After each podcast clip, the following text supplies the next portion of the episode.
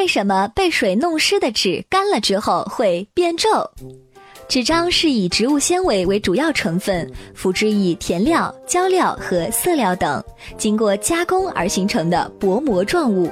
造纸的基本原理是什么呢？就是把木材或废纸中的纤维散布在水中，使纤维置于被水分子包围的状态下，然后再过滤，上下两面加压脱水，在加热干燥的过程中除去水分。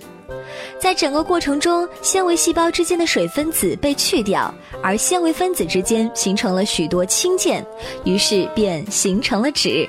一般情况下，纸张遇水是不会产生化学反应的，仅仅会发生物理形变。而我们平常常见的纸张遇水起褶皱现象，主要是由构成纸张的纤维的伸缩所造成的。纸张被水浸泡时，水分子会破坏连接纸纤维的氢键，导致纸张膨胀。